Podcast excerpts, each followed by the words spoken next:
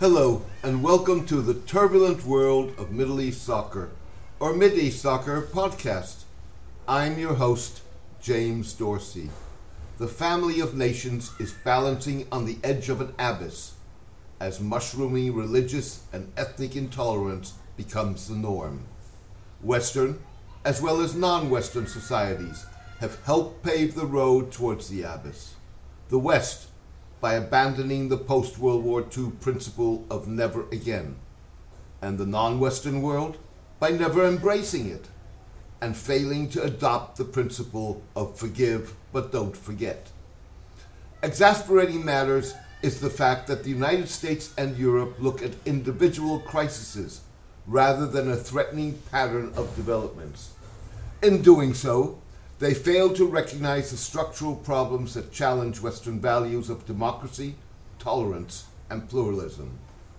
Citing a litany of crises and tensions in Central and Eastern Europe, Balkan scholar Damir Marusic warns that the whole edifice feels rickety.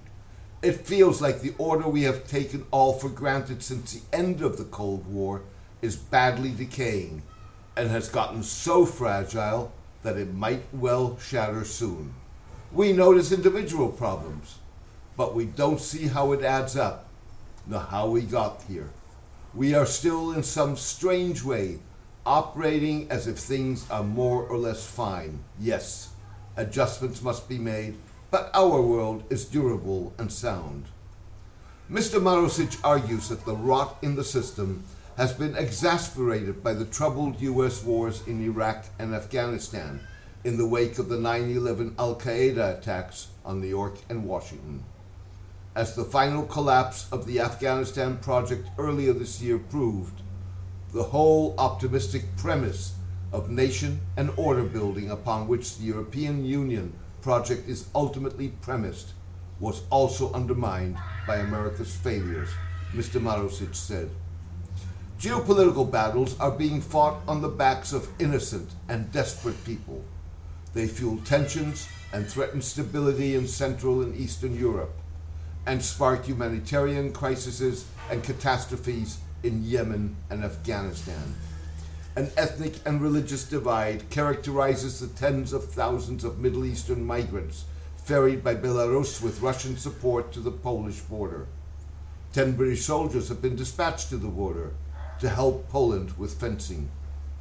The exploitation of deep seated religious and ethnic hostility drove Bosnian Serb leader Milorad Dodik to threaten to withdraw Serb troops from the army of Bosnia Herzegovina and create a separate Serb force.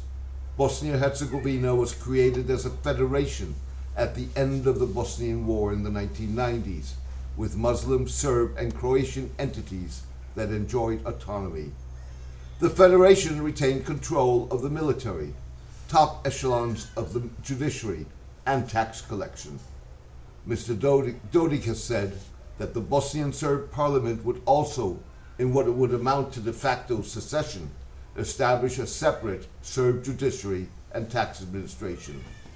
The writing is on the wall across the globe, from the United States and Europe to Afghanistan and China.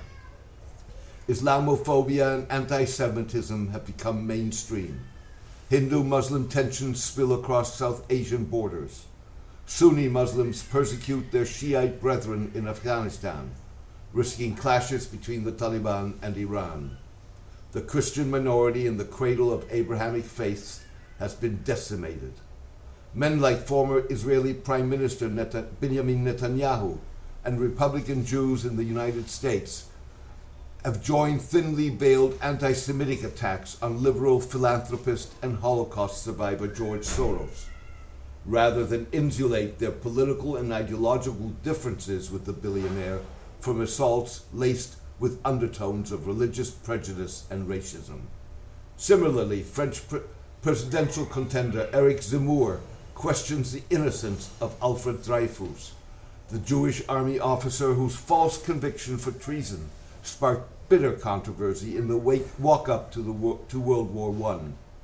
Mr. Zemmour also rejects the notion that French collaborationist wartime leader Philippe Pétain assisted in the deportation of Jews to Nazi death camps, asserting instead that Mr. Petain had saved Jews.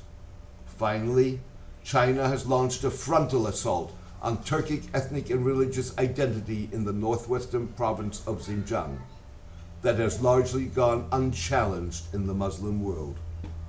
At the core of the problem lie not social media that function as megaphones, aggregators, and creators of echo chambers and silos, rather than instigators, but political, religious, ethnic, and cultural leaders who play on base instincts in pursuit of popularity and power.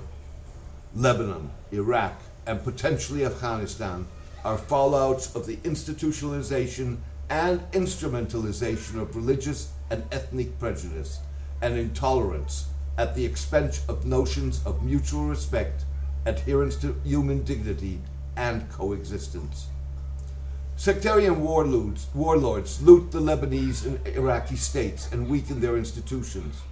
Recent violence in Beirut suggests that protagonists, including former Christian warlords and Shiite allies of Iran, are willing to risk a second round of civil war to secure their vested interests, sending a middle income country spiraling into widespread poverty. Long term, the solution is education systems that stress the importance of humanitarian and moral values as well as religious and ethnic tolerance as the guardrails of governance and politics, and ensure that ethnic and religious prejudice and racism are socially taboo attitudes. The short term tackling of the problem will have to involve dialogue and negotiation. A recent study showed that John F. Kennedy's decision to seek an arms control treaty rather than escalate a debilitating and risky arms race after the Soviet Union detonated the world's most powerful nuclear weapon in 1962, succeeded where accelerated conflict may not have. Applied to religious and ethnic to- intolerance, lessons learned from Mr. Kennedy's approach require that governments and religious and ethnic groups that pay lip service to interfaith and other forms of dialogue or assert that they promote democratic and humanitarian values are held to account rather than be allowed to rest on their laurels with hollow promises and declarations. This year's chairmanship by Indonesia of the Group of 20 that brings together the world's largest economies has an opportunity to stress humanitarian and democratic values and promote a framework for dialogue. The chairmanship puts Nahdlatul Ulama, the world's largest Muslim civil society organization that emphasizes those values, on global public display, given that it is poised to play a role in the G20's interfaith tack.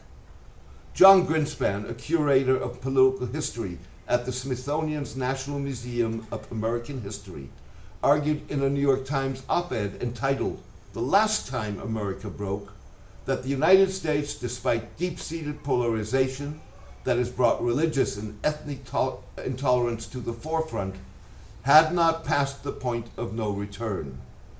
He noted that civil society had repeatedly brought America back from the brink. We're not just helplessly hurtling towards inevitable civil war. We can be actors in this story. The first step is acknowledging the dangers inherent in democracy. To move forward, we should look backwards and see that we're struggling not with a collapse, but with a relapse Mr. Grinspan wrote. It's a mes- message that is true for the rest of the world, as it is for the United States. Thank you for joining me today. I hope you enjoyed the podcast. A written version of this podcast is on my blog, The Turbulent World of Middle East Soccer, at mideastsoccer.blogspot.com. Please join me for my next podcast in the coming days.